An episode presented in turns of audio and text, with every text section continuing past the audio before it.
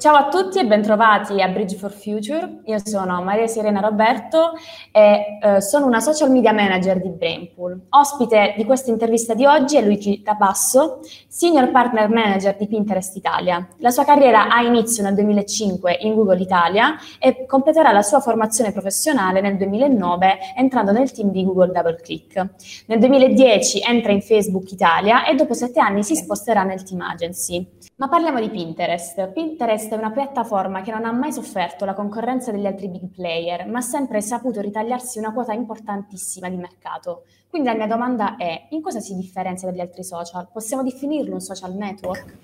Allora, eh, ciao Serena innanzitutto e benvenuti a tutti. Ehm, ottima domanda. Partiamo da un social media, da cos'è un social media e poi partiamo con negazione, quindi il fatto che Pinterest non è un social media, quindi questo è bene eh, evidenziarlo. So benissimo che tutti lo definiscono un social media, ma netto netto non lo è. Vi spiego perché. Eh, un social media di base è un, un network in cui eh, l'utente va per eh, incontrare persone, quindi essere in relazione con altre, altre persone, altri amici. Su Pinterest invece l'utente va per altri motivi. Perché? Perché la piattaforma di base è un motore di ricerca visiva. Quindi l'utente entra uh, su Pinterest, inizia a fare ricerche i risultati di queste ricerche poi saranno immagini e video. Immaginatela un po' come appunto un motore di ricerca potrebbe essere Google per esempio, però eh, i cui risultati sono solo immagini, ma questi risultati poi diventano ispirazionali. Eh, quindi la, la, caratteristica fondamentale di Pinterest appunto è essere una piattaforma visiva di ispirazione. Ispirazione perché? Perché gli utenti appunto partono da una tematica, potrebbe essere una tematica legata al mondo eh, fashion, al mondo food o quant'altro, e da lì iniziano a navigare attraverso le immagini. Sappiamo benissimo che le immagini comunicano più di mille parole, quindi è ovvio che è facile, semplicemente cliccando su immagini si va da un'immagine all'altra fino a quando poi si arriva all'immagine eh, interessata e quindi lì poi si arriva a quella che era l'idea eh, che si aveva in testa. Quindi insomma è questa la, la, la caratteristica fondamentale di Pinterest, il fatto di essere una piattaforma visiva di ispirazione.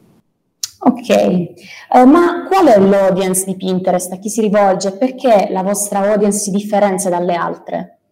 Guarda, in Italia abbiamo al momento circa 20-21 milioni di utenti eh, unici al mese, eh, nel mondo ne abbiamo circa 450 milioni, questi numeri sono in fortissima crescita, soprattutto dopo il Covid, perché eh, durante il Covid c'è stato un aumento fortissimo dell'utilizzo di, di, Pinterest.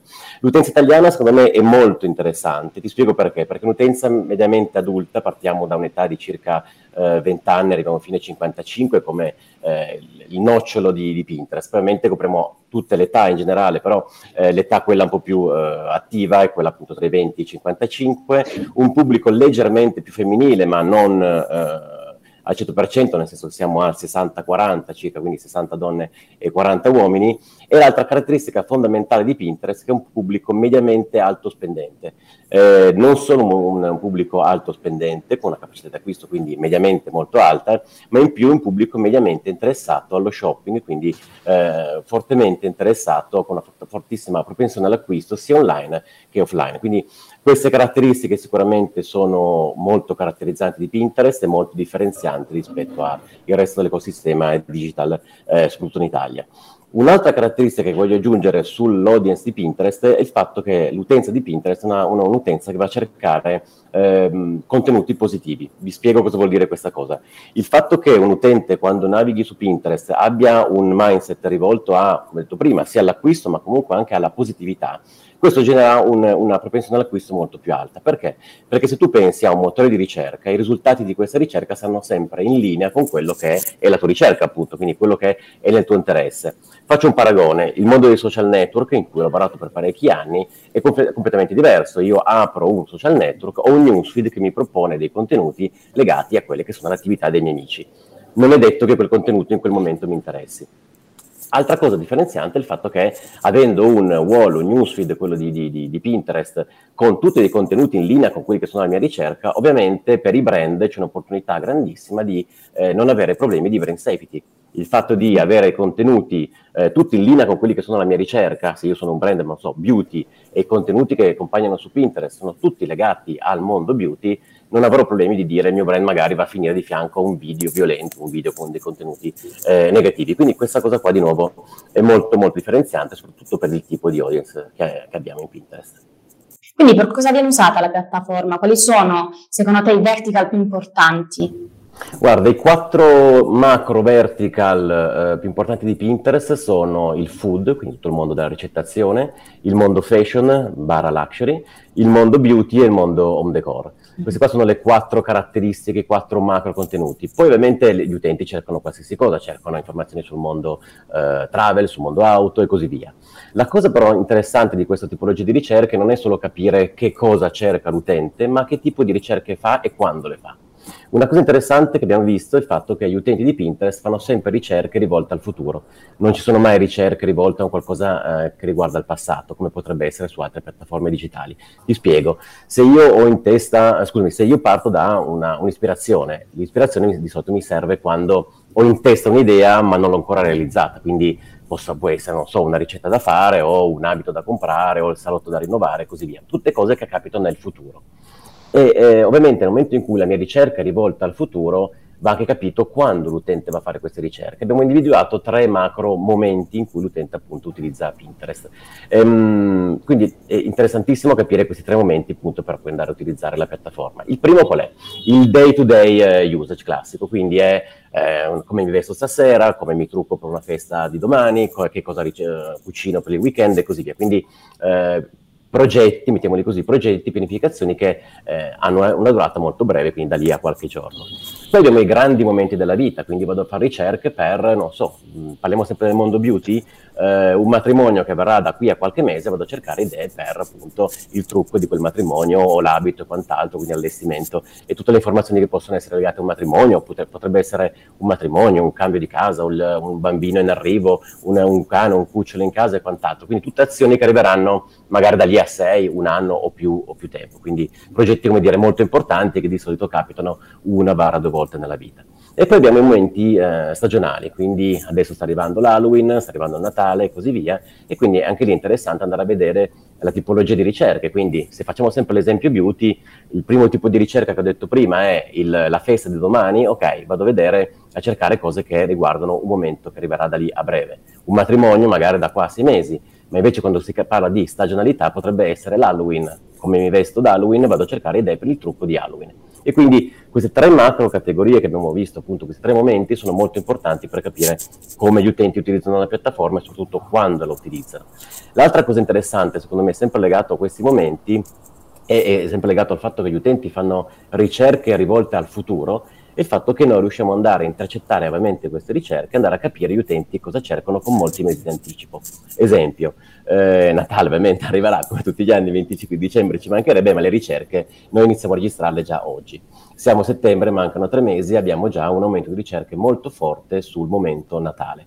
E questo cosa ci permette di fare? Di mettere insieme tutte queste ricerche, andare, andare ad analizzare che cosa cercano gli utenti, andare ad analizzare quello che sono magari dei trend che vengono fuori da queste ricerche e per questo motivo noi ogni anno creiamo verso più o meno la fine di novembre un, un documento che si chiama Pinterest Predicts, in cui inseriamo circa un centinaio di trend su tutti i settori eh, merceologici che poi andranno di moda eh, nell'anno successivo. Ecco, la cosa interessante è che questo Pinterest eh, Predix eh, sono circa due anni che lo stiamo facendo, per il secondo anno di seguito abbiamo più o meno azzeccato l'80% dei trend, quindi quel documento chiuso e finito, impacchettato a novembre del 2020, oggi dopo un anno si rivela all'80% veritiero, quindi siamo riusciti a prevedere moltissimi dei trend che sono poi andati di moda quest'anno.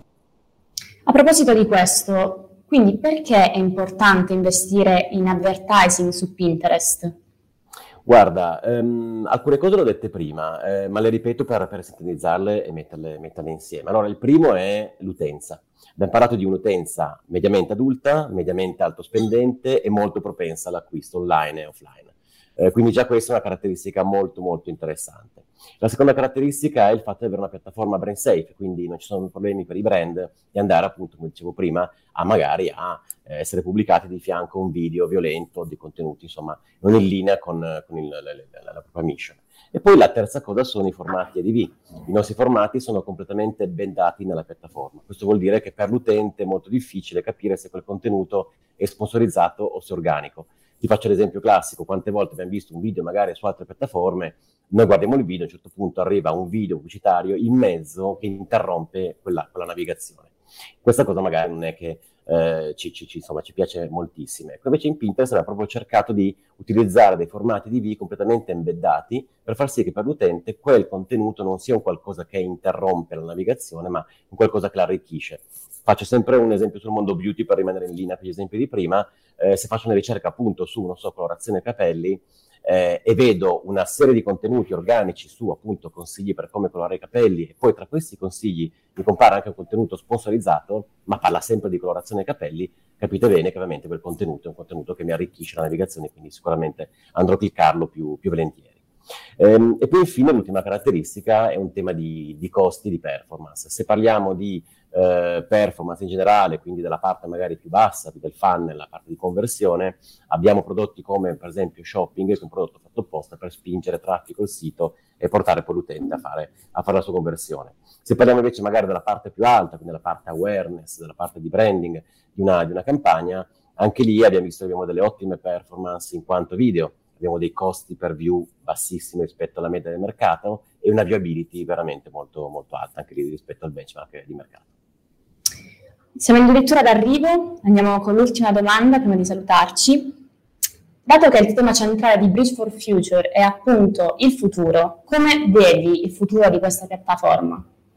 Guarda, eh, mi ricollego a quello che ho detto prima, la parte di shopping sicuramente, nel senso che eh, mi ricollego anche a quello che ho detto all'inizio, quindi eh, immaginiamo una piattaforma nata per creare, eh, per dare ispirazione eh, ovviamente qual è il next step di questa, di questa piattaforma? Mentre l'utente entra in questa piattaforma per cercare ispirazioni, ma poi nella maggior parte dei casi l'ispirazione si trasforma poi in qualcosa di, uh, di, di, di fisico, di materiale.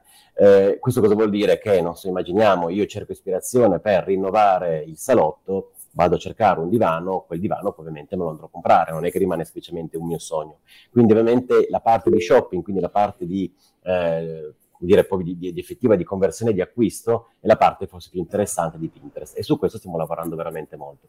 Sulla parte di shopping mi ha fatto passi da gigante secondo me negli ultimi due anni.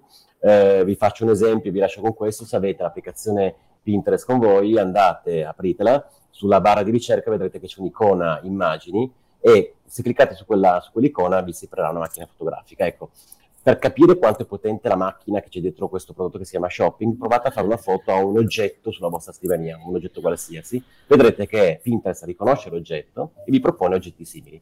Si può fare la stessa cosa con qualsiasi immagine di Pinterest, quindi non so, immaginiamo, eh, vediamo una, una, una, stanza arredata e andiamo a zoomare su un lampadario, su una bajour o un altro oggetto e Pinterest vi proporrà oggetti simili a quell'oggetto. Quindi immaginiamo la potenza della, della, della piattaforma qual è? Io vedo una, un salotto per ispirarmi, ma dentro quel salotto magari c'è quella lampada che sto cercando da mesi e non la trovo in giro, faccio un semplice zoom, Pinterest mi propone un sito che me la vende. Quindi capisci che è molto poi veloce la, la, l'azione di andare dall'ispirazione all'acquisto di, di quella lampada.